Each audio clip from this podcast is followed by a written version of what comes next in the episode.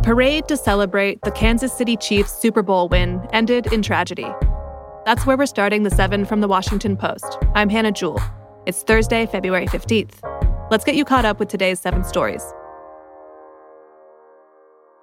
A shooting after the Chiefs parade left one person dead and 21 injured. Shots erupted yesterday afternoon near Kansas City's Union Station. That's where fans, local officials, and Chiefs players had gathered for a rally. Thousands of red clad fans who had packed into downtown were sent scrambling for safety as police responded with guns drawn. Kansas City Police Chief Stacey Graves expressed her outrage about the shooting at a news conference. I'm angry at what happened today. The people who came to this celebration should expect a safe environment. We had over 800 law enforcement officers, Kansas City and other agencies, at the location to keep everyone safe. Because of bad actors, which were very few, this tragedy occurred. Lisa Lopez Galvan was killed in the shooting, a family friend confirmed. She was a DJ at a Kansas City radio station and a mother of two. Many of those injured were children. Police said they've taken three people into custody and recovered firearms, but have not yet disclosed a motive.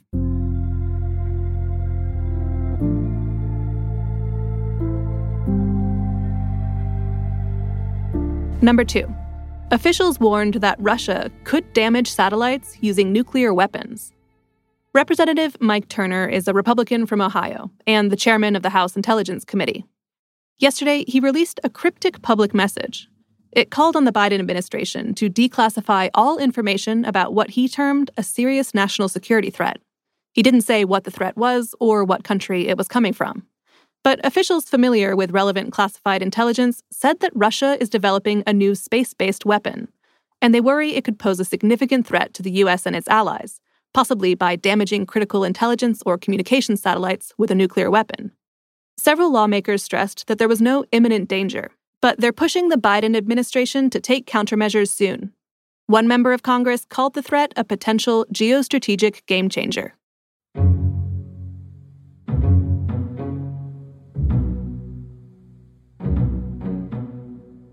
Number three, hearings in Donald Trump's New York and Georgia cases will take place today. The former president is expected in court in New York. That hearing could determine whether he'll be tried next month for allegedly falsifying business records. This is the case connected to an alleged hush money payment to the adult film star Stormy Daniels during Trump's 2016 campaign. Meanwhile, in Georgia, a different hearing centers on alleged misconduct by Fani Willis. She's the top prosecutor in Trump's election interference case in that state. Defense lawyers are trying to disqualify the prosecution team, or even dismiss the entire case. That's because of what they describe as an improper romantic relationship between Willis and her top deputy in the case. Together, these two court sessions could help determine the timing and the viability of two of Trump's four criminal cases. Trump is closing in on the Republican nomination, and he wants to delay his trials until after November's presidential election.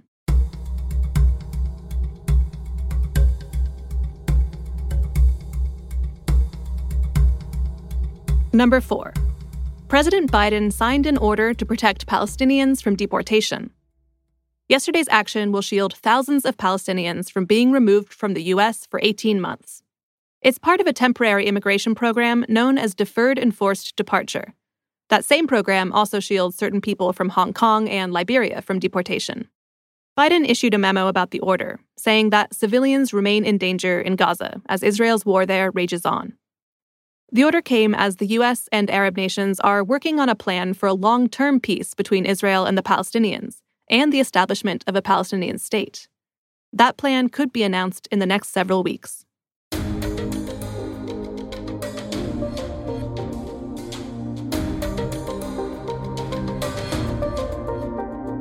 Number five, a majority of U.S. teachers are limiting lessons on political and social topics. This is according to a national study released this morning. It said that 65% of teachers are limiting some forms of instruction. For perspective, that's nearly double the percentage of teachers who reported working under state laws that restrict the discussion of race, sex, and gender in the classroom. The report found that teachers' most common reason for limiting their lessons was their worry that school or district leaders would not support them if parents expressed concerns. Teachers in politically conservative areas were more likely to censor themselves. The new data follows a recent wave of legislation that has reshaped what teachers are and aren't allowed to talk about in their classrooms. Since the pandemic, at least 14 states have enacted laws around what children can learn about race and at least eight have enacted laws censoring discussions of gender identity, sexuality, and LGBTQ subjects. T minus 10, 9, 8, 7, 6, 5, 4, 3, Number 6, 2, 1, ignition, and liftoff. Go SpaceX, go IM-1 and the Odysseus lunar lander. SpaceX launched a robotic spacecraft to the moon this morning. The uncrewed Falcon 9 rocket took off from Kennedy Space Center in Florida. It's carrying a lander called Odysseus, which, if all goes to plan, will touch down on the moon a week from today on February 22nd. That would be a pretty big deal. It would be the first soft landing on the moon by a U.S. spacecraft since Apollo 17 in 1972.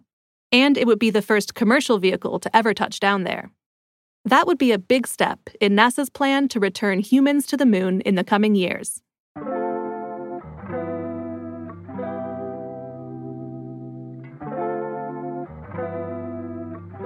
And at number seven, Notre Dame's new spire was unveiled this week. In 2019, a fire destroyed the spire of the famous Paris Cathedral. But after years of painstaking restoration work, Notre Dame is getting ready to reopen. A big step toward that moment took place this week when the scaffolding that had surrounded the top of the cathedral's spire came down. It gave the people of Paris their first glimpse of a new landmark in their city. There had been some discussion in France of replacing the burned spire with something more modern, as previous generations had done. After all, the destroyed spire was only from the 19th century, and the cathedral dates back to medieval times. One architecture firm suggested, perhaps jokingly, that the cathedral's roof should be replaced with a swimming pool. In the end, it was decided to recreate the destroyed spire from the 1800s, but with one key update. This one is topped with a golden rooster in the style of a phoenix rising from the ashes. You can see a video of the rooster's unveiling in our newsletter. Find a link to that in our show notes. And if you're planning a trip to Paris, the cathedral is set to reopen in December.